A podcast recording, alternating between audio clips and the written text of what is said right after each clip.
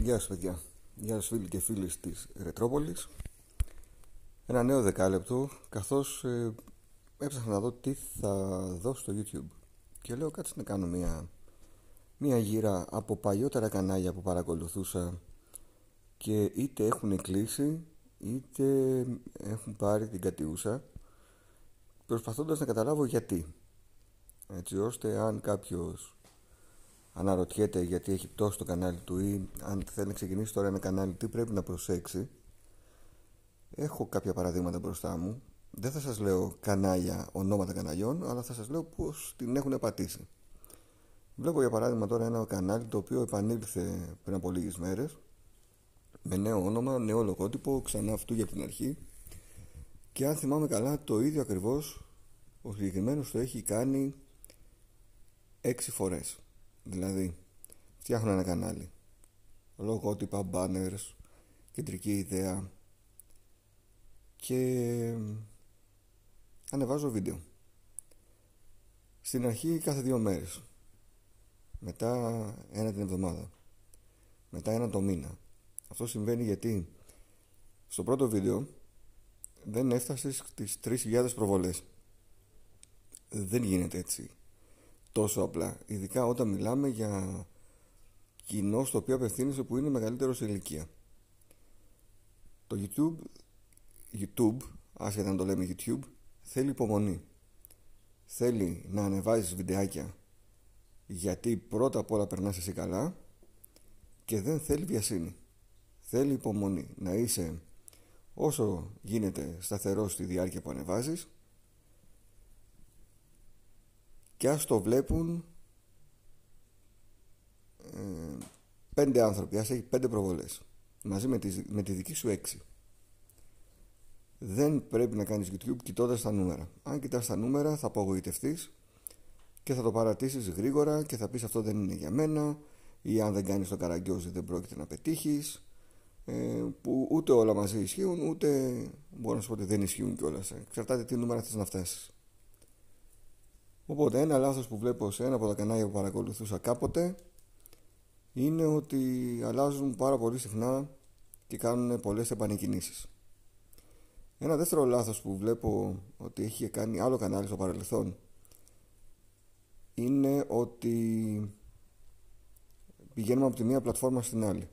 Ξεκινάμε στο YouTube, ψιλομαζεύουμε τον κόσμο, τον παροτρύνουμε να μας ακολουθήσει στο Twitch δεν ακολουθεί ο κόσμος. Αργούμε να επιστρέψουμε στο YouTube. Έχουμε χάσει ήδη κάποιον κόσμο ο οποίος ακολουθούσε και έβλεπε τη δουλειά μας. Ξαναγυρνάμε στο YouTube.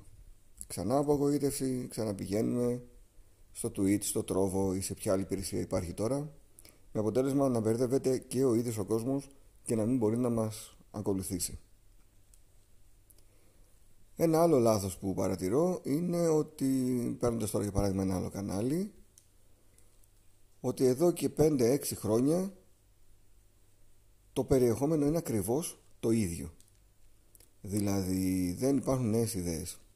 Είναι 2-3 projects που έτρεξαν από την αρχή και αυτά τα projects συνεχίζουν καθ' όλη τη διάρκεια. Για παράδειγμα, gameplay, unboxing και τι να πάρω τώρα και ταινίες π.χ. Και είναι όλα τα χρόνια το ίδιο πράγμα. Gameplay, unboxing, ταινίες. Gameplay, unboxing, ταινίες. Δεν υπάρχει διάθεση για να προσθέσουμε κάτι καινούργιο στο κανάλι. Δεν υπάρχει διάθεση για να δώσουμε βαρύτητα σε αυτό που φέρνει περισσότερες προβολές. Για παράδειγμα, κάνω στη Ρετρόπολης το Retro Riders π.χ. Και κάθε βίντεο έχει 3.000 views που για τη Retropolis είναι πολύ καλό το νούμερο. Αντί να δώσω βαρύτητα στο Retro Riders, το παρατάω εντελώς και κάνω κάτι άλλο.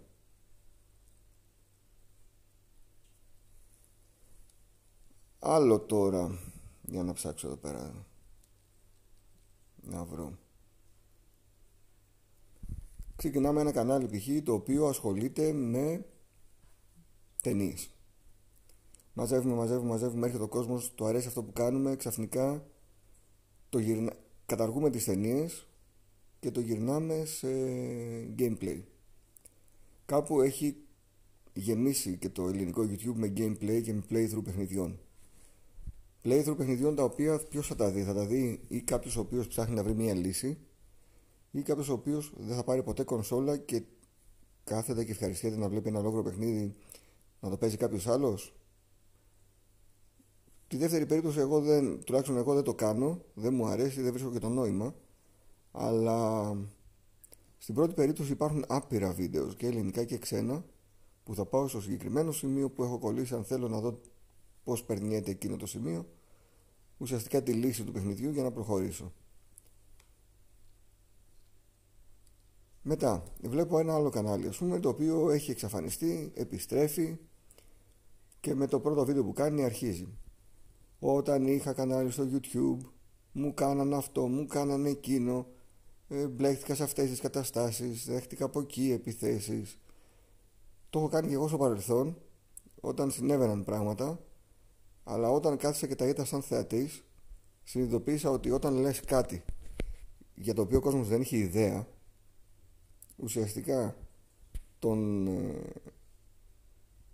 ε, προδιαθέτεις να είναι αρνητικός απέναντί σου, γιατί εσύ μπλέκεις σε ίντρικες, και από την άλλη δεν καταλαβαίνει τίποτα. Του μιλάς για πράγματα τα οποία δεν τα καταλαβαίνει.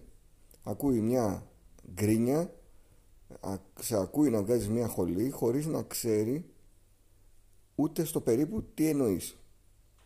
Είναι και βαρετό και ανούσιο και κάνεις κακό στον εαυτό σου και όχι σε αυτούς που ίσως να θες να βλάψεις αναφέροντας κάποια περιστατικά κρυπτογραφημένα. Μετά, υπήρχαν ε, κανάλια που παρακολουθούσα τα οποία ήταν gaming, retro gaming. Το retro gaming έγινε για παράδειγμα κανάλι το οποίο ασχολείται με την πολιτική.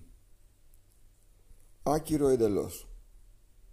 Κλείσε το κανάλι που είχες, άνοιξε ένα καινούριο, δώσε καινούριο όνομα και νέο content. Και ο κόσμος ο οποίος θέλει να παρακολουθήσει αυτό το περιεχόμενο να έρθει χωρίς να παθαίνει ένα σοκ από τη μια να βλέπει να παίζει ας πούμε Double Dragon και από την άλλη να βλέπει βιντεάκια για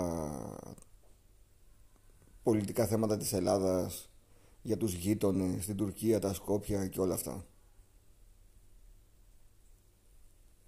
Μετά, παρατηρώ σε κάποια κανάλια ότι η, η ανάγκη να βγάλεις κάθε εβδομάδα βίντεο μπορεί να σε κάνει να είσαι λιγότερο δημιουργικός λιγότερο περισσότερο προβλέψιμος και λιγότερο ενδιαφέρον από ότι θα ήσουν αν δεν πιεζόσουν να βγάλεις βίντεο. Αν έχουμε κανάλι είναι μεγάλο λάθος να βγάζουμε βίντεο γιατί πρέπει να βγάλουμε βίντεο. Πρέπει να ανεβάζεις βίντεο είτε αυτό είναι podcast είτε είναι vlog είτε είναι οτιδήποτε άλλο μόνο όταν έχεις κάτι να πεις και έχεις διάθεση για να το πεις. Όσες φορές είπα, σκέφτηκα, έχω καιρό να ανεβάσω βίντεο, κάτσε να γράψω κάτι ε, είτε στο site είτε στο κανάλι για να το ανεβάσω, ποτέ δεν μου βγήκε, ποτέ δεν κατάφερα να το ολοκληρώσω. Στο site έχω τουλάχιστον 9 κείμενα, μπορεί και 10, τα οποία είναι ε, σαν πρόχειρα αποθηκευμένα Δηλαδή ξεκίνησα να γράφω γιατί πρέπει, δεν μου βγήκε και τα παράτησα. Δεν χρειάζεται να πιέζεστε για να βγάλετε περιεχόμενο. Μετά βλέπω κανάλια τα οποία... Για να δω, να πάω σε κάποιο άλλο. Τα οποία εξαφανίστηκαν χωρίς να πούνε γιατί. Κάνε ένα βίντεο και πες λόγω έλλειψης χρόνου, λόγω οικογενειακών, οικογενειακών υποχρεώσεων, λόγω όλων αυτών των γεγονότων δεν μπορώ να βγάζω βίντεο. Παιδιά, θα λείψω για ένα διάστημα το οποίο μπορεί να είναι και μεγάλο. Όποιος θέλει παραμένει, όποιος θέλει μπορεί να κάνει unsubscribe. Κά, κάπως ρε παιδί μου να χαιρετήσεις αυτόν τον κόσμο που σε παρακολουθεί. Θεωρώ ότι δεν είναι ωραίο να εξαφανίζεσαι και να μην ξέρει κανένας τι γίνεται. Θα μου πεις είμαι υποχρεωμένος να λέω τι μου συμβαίνει στη ζωή μου και να ενημερώνω τον κόσμο; Όχι. Αλλά όταν έχεις κάνει ένα κανάλι με το οποίο, το οποίο στηρίζεται στην επαφή και στην διαδραστικότητα με τον κόσμο και την, την παρέα του κόσμου, ε, νομίζω ότι το να ενημερώσεις για κάποια πράγματα δεν είναι κακό. Όπως και να έχει επειδή συμπληρώθηκε το δεκάλεπτο, να θυμίσω σε όσους ακούτε τα δεκάλεπτα της Ρετρόπολης μόνο στις podcast υπηρεσίες Google Podcast, Spotify και όλες τις υπόλοιπες υπηρεσίες ότι η Ρετρόπολης διαθέτει το δικό της κανάλι στο YouTube Ρετρόπολης Greece. Στο Facebook μπορείτε να πληκτρολογήσετε retropolis.gr ή Retropolis Meeting Group. Είναι δύο διαφορετικές μια ε, σελίδα και ένα προφίλ. Για να βλέπετε και εκεί τα δρόμενα της Ρετρόπολης. Υπάρχει Instagram πάνω στο Retropolis μικρά κολλητά υπάρχει το site της Retropolis retropolis.gr στο οποίο μπορείτε και εσείς να γράψετε το δικό σας κείμενο για οποιοδήποτε ρετρό θέμα ή ακόμη και ένα review παιχνιδιού που παίξατε και θέλετε απλά να μοιραστείτε τη γνώμη σας να μου το στείλετε στο retropolisgreece.com και να ανέβει να το διαβάσει και ο υπόλοιπος κόσμος. Θα τα πούμε σύντομα με κάποιο άλλο δεκάλεπτο όταν προκύψει λόγος. Μέχρι τότε, καλή ακρόαση.